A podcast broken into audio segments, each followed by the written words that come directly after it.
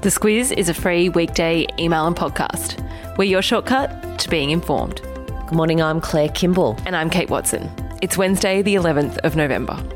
In your Squiz today, the BBC launches an inquiry into that interview with Princess Diana.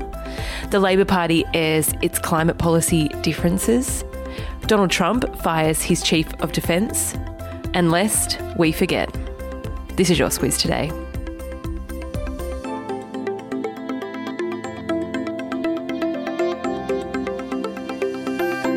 When talking about Princess Diana Clare, there is a very famous quote of hers, and that is There were three of us in this marriage, so it was a bit crowded.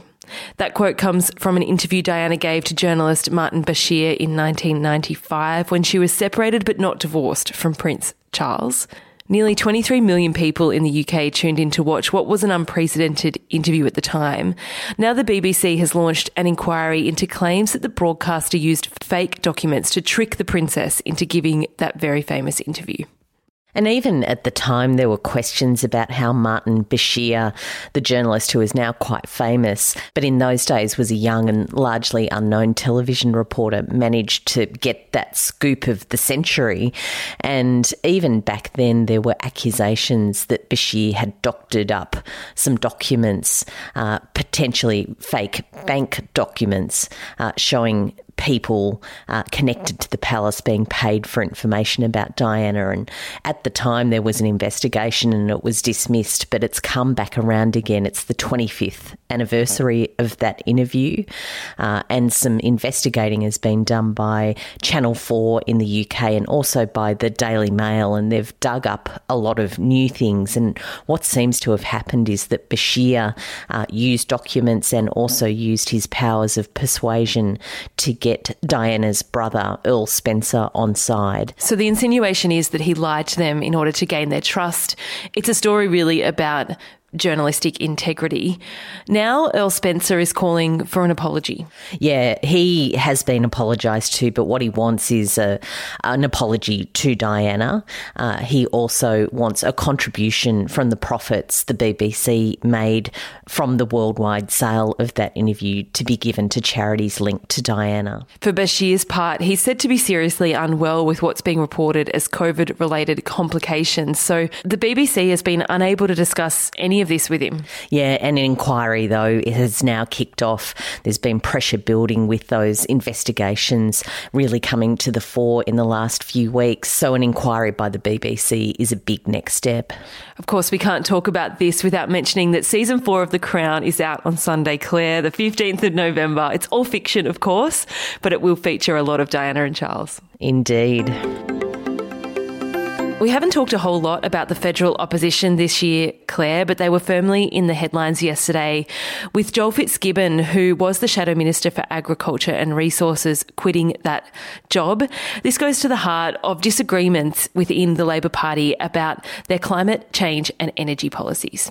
Joel Fitzgibbon is a mainstay of the Labor Party. He has been for many years. His family goes way back into the Labor Party. And as you say, he really has been fighting a fight about the party's position on climate change and how it supports the resources sector.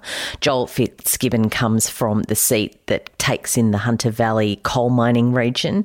He was very critical of Bill Shorten, particularly in the wake of last year's election, where he said that the Labor Party had deserted its roots. So uh, that fight has really come to the fore, of course, with climate uh, being front and centre. The party, he thinks, is shifting too far in favour of getting rid of things like coal mines uh, for climate change policies. And that fight seemed to come to the fore this week. There's been a falling out with Labor leader Anthony Albanese, so he has vacated that role, but he says that he continues to back Albanese's leadership.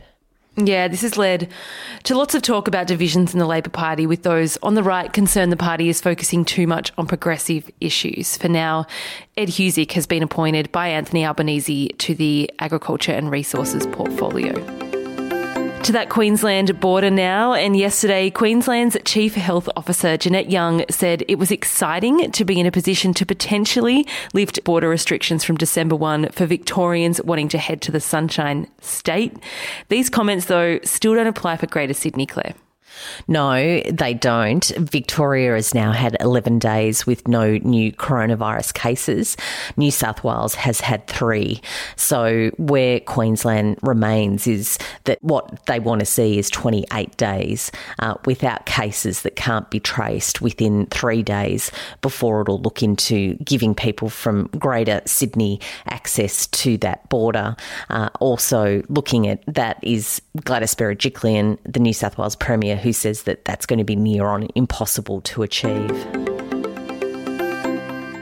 over to the US, and the way the political system works over there means that Donald Trump is still technically president until Joe Biden's inauguration on the 20th of January. So, Claire, he can still do things like fire the chief of defense, which is what he's done. He certainly did do that yesterday over Twitter. He fired Mark Esper, the defence secretary. The pair had fallen out earlier this year over the use of the military to quell unrest during those protests over racial injustice.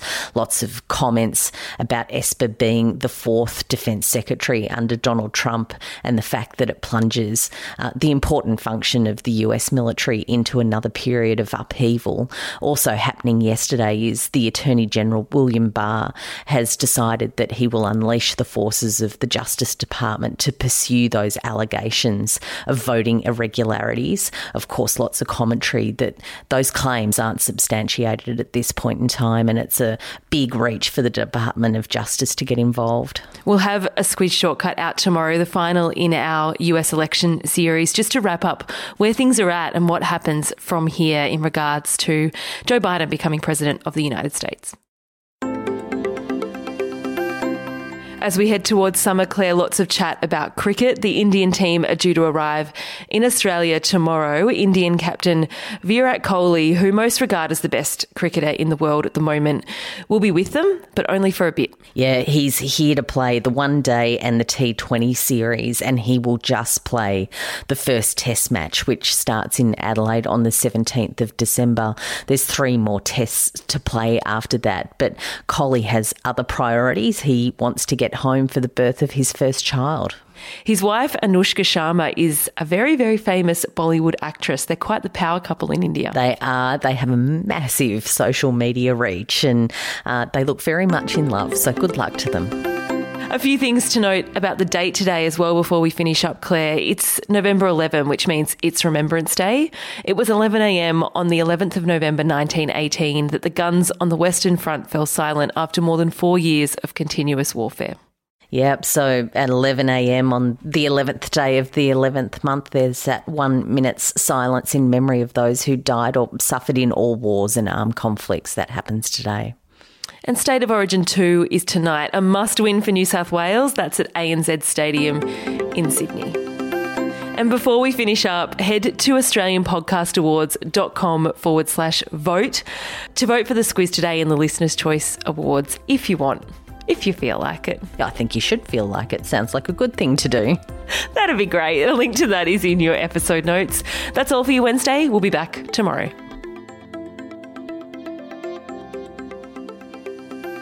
The Squiz is a free weekday email and podcast. We're your shortcut to being informed.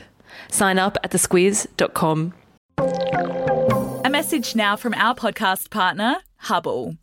You know what it's like. Your friend recommends a great film or TV show and you're excited to check it out, but suddenly realize you can't remember what she said it was.